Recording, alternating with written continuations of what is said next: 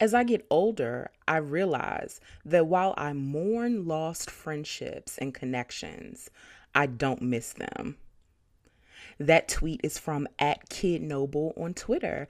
Hi, welcome back to the collection. It's Daryl and Tyrese here with another amazing episode of your favorite podcast. How's it going?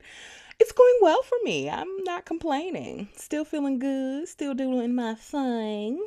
Let's discuss that tweet because mourning lost friendships is a thing. I have been very open about the fact that during this here pandemic time, I've had a chance to really assess and really take a look at my friendship patterns, how they have impacted me, how oftentimes cutting off people is not necessarily the answer. It may feel good at the time, but it's not necessarily the answer, you know, and how sometimes accepting people back into your life isn't always the answer either. So let's unpack this. So, mourning friendships. Sometimes you have to mourn. You just do. Certain people don't belong in your life. And there is a mourning period that's associated with friendships and with outgrowing people. And sometimes you can keep the same people that you maybe grew up with or had a common bond with at the time. You can keep them in your life, but sometimes they just have to go. Maybe y'all had a beef, maybe y'all had an incident, maybe you're just growing apart, and it's okay to mourn those friendships. Grief is still grief. I think sometimes we associate grief with the loss of someone and their soul is gone to heaven, they've died, or what have you.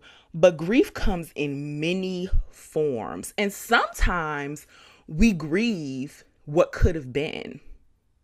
And I know I've been there in situations and in relationships and in friendships where I think like damn this could have been something really good like if we would have stuck it out maybe we would still be friends if we would have stuck it out maybe we would still be in each other's lives but there's a time for everything under the sun and certain things have to die so that new things can be born. And also, certain people have to get ushered out of your life so that new people can come in.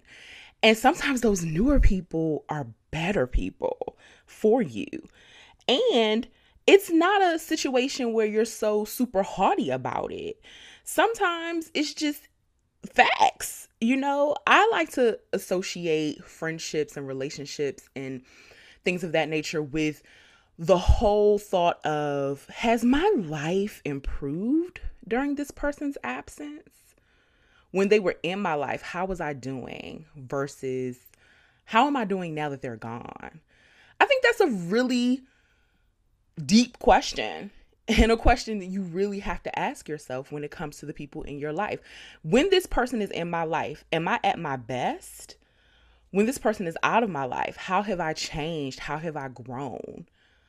there have been certain situations where I have done a call back to old friends and just reaching out to them because maybe we didn't end on a bad note or maybe it was kind of iffy or shaky. So you know i think the first thing you need to do is start with a hey just checking on you hey you know i apologize for how things ended between us. I know we've had a i like to call it gaps in service.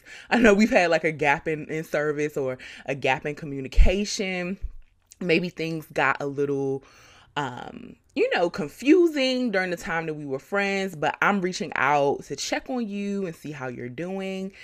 And for the most part, people can relate to that because after all, it takes two people to end a relationship and to end a friendship.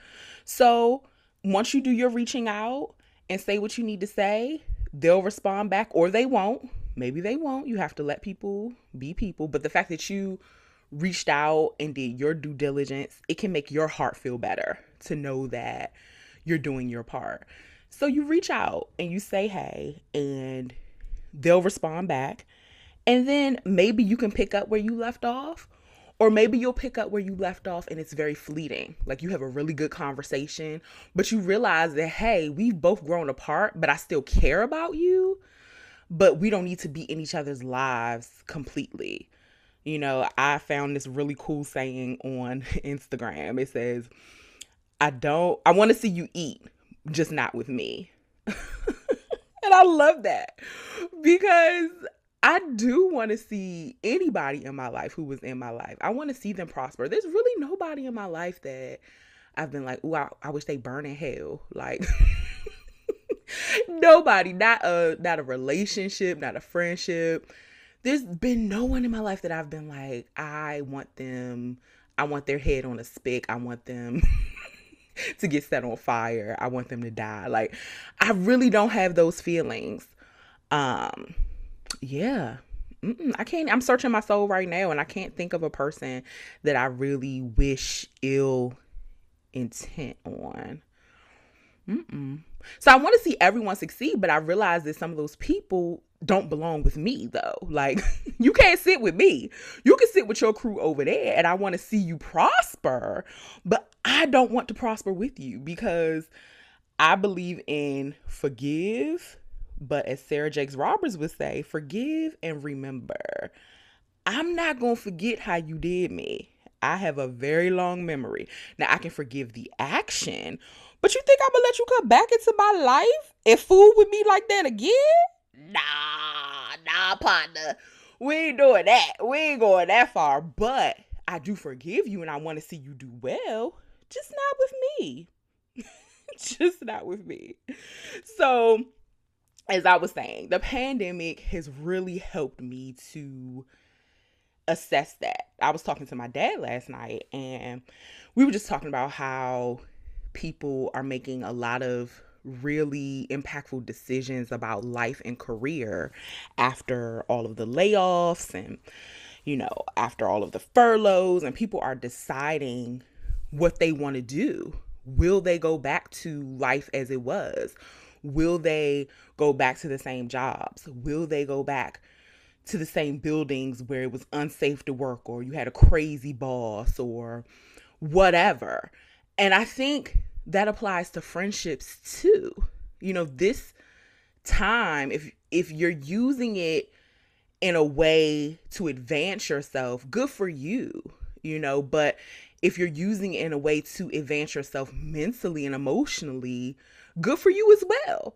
You know, some of us are just trying to get by day to day because it's still a pandemic. You know what I mean? As we can see by the news and the upsurge in numbers and all of that, there's still a lot going on.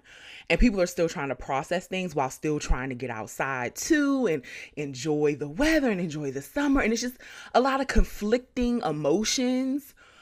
But I think it's a great time to be still. And I know people are probably saying, damn, we've been still for 18 months and blah, blah, blah. It's time to get out. It's time to get out but there's still some trauma there that we have not addressed. And some trauma comes not necessarily in the form of the pandemic, but there's a lot of emotional trauma that was already embedded within us.